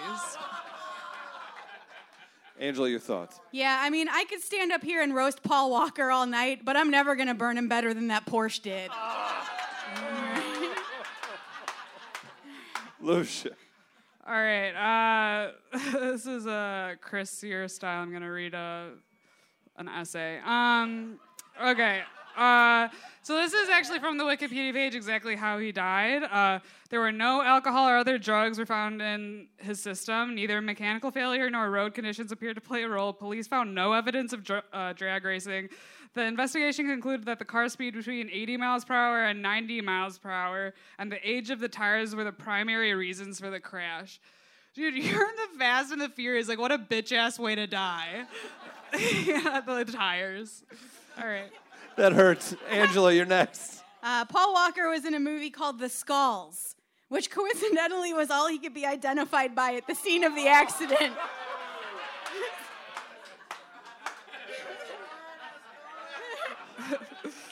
Last joke, Lucia. All right. I wrote this with my boyfriend backstage. Paul Walker died in a car crash. Still isn't the biggest disaster he was part of if you include his role in Fast and the Furious. It's sort of like my first one if you flip it on its head. Angela, close it out. Paul Walker was great in the 2001 thriller Joyride. His actual Joyride, not so good. Right? Guys, this is for the semifinals. The winner gets to go to the finals. Let's throw it to Daniel Hill. Let's decide this. Who we got, Angela Smith or Lucia Whale? Got to give this one to Angela. Because if Paul Walker weren't already dead, he'd be dead now. Matt Weidner. Yeah, I'm going with Angela, too. I didn't feel bad about him dying until just now. Scrub, your thoughts, sir? Angela, I think you had the jokes, but also you don't have the secret boyfriend in the back writing jokes, so I'm going with Angela. Thank you. Angela takes it. Congratulations, Lucia. Angela moves on to the finals. It brings us to our next set of competitors. Travis, you ready for this? Too soon. Yes. Let's get it going. Guys, you saw him last round. He's from St. Louis. His name is Charlie Winfrey, everybody. Yeah. Yeah. We're moving it right along. Who's he up against, you know? The black one, Chris. Thank you. I wanted to say it. Brad Sativa in the semifinals. Guys, too soon. There's a lot of popular movies out, all spurred by the work of the great Stan Lee. They're going to be roasting Stan Lee, the recently departed Charlie Winfrey. Start us off. 3 jokes. Winner goes to the finals, fighting it out for $200. What do you got, Charlie? Stan Lee wrote characters that reflected his weaknesses. It's a shame they never published Never Pisses His Pants Man. Brad. It was a fact known that Stan Lee got beat by his caretaker. It's kind of ironic that he needed a hero at the end.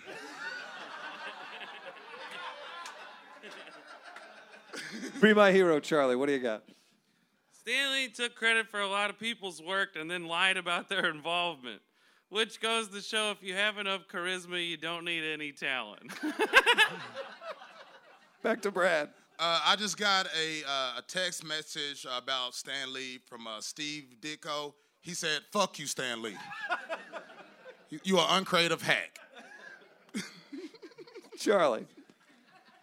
Stan Lee wrote the X-Men about the civil rights movement, which to me always felt like an excuse for him to use the N-word.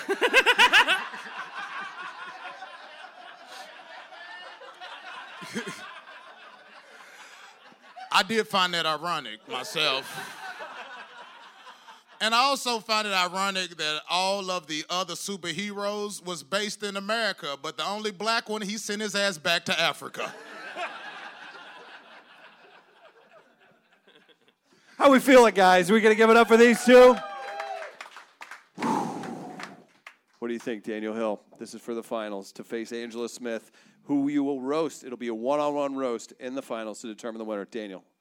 I'm going to have to give this one to Charlie. Like Stan Lee, he has a lot of charisma, at least. Oh, wow. Look at that. Matt Weidner, who you got? I'm giving this one to Brad again because, yeah, I got a problem with him subtly sending us back to Africa and then people celebrating it years later like that still ain't offensive. Why is Travis agreeing, too? This is getting weird. Scrub to send him to the finals. Who you got? Crowd. For Charlie. For Brad. I think let's send Brad to battle Angela. Brad Sativa will battle Angela Smith in the finals. Congratulations, Charlie. I'm actually stoked because I'm dating Angela, so she'd have a lot of terrible shit to say about me, and I'd feel terrible saying it back to her. So congratulations. Guys, these comics have worked so hard before the finals. Let's give everybody a huge round of applause. Give it up for Flyover, for Atomic Cowboy. Your finals, it's joke for joke, one-on-one. Get Angela Smith out here for the finals! She's wiping. Hang on. Here she comes. We have Brad Sativa and Angela Smith to close it out for target practice right here. Travis, you excited, sir? I can tell. This is going to be good. Guys, this is one-on-one. It's going to go joke to joke. Any questions from the competitors real quick? How many jokes? 3 jokes each. If the crowd demands it, maybe we can go more. 3 jokes each determines the winner. $200 to the winner. Brad, kick it off, sir. I just seen your fiance. You look like a camo weddings in your future. That is not my fiance. Thank God for him. Hey. He still lives with his mom, so she can drop us off at the show, but your mom's going to have to pick us up. Okay. Back to Brad. That's my retort. Right. You look like your pussy don't get wet, it get greasy.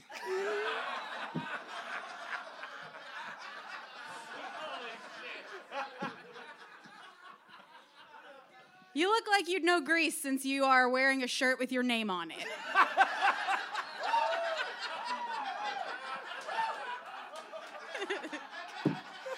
You look like your wedding ring would be the first ring that you didn't dip in ranch.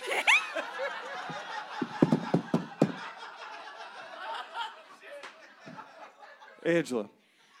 It's been a really tough year for me. My dad passed away 5 months ago, and my grandpa died last week. I know. And my therapist said, look for a silver lining. And I think I found it. I can finally date a black guy. Guys, give it up for Brad Sativa. For Angela Smith. Travis, get up here, buddy. Let's do this. We're going to determine a winner. Judge's choice. Crowd, you've been super into it the whole time. This has been an absolute blast. Travis, I'm ready for this. Are you? He's pumped. Here we go. Daniel Hill, RFT, who is the first ever Flyover target practice champion. I got to give this one to Brad. I appreciated the eye contact throughout when he was insulting you. I did not.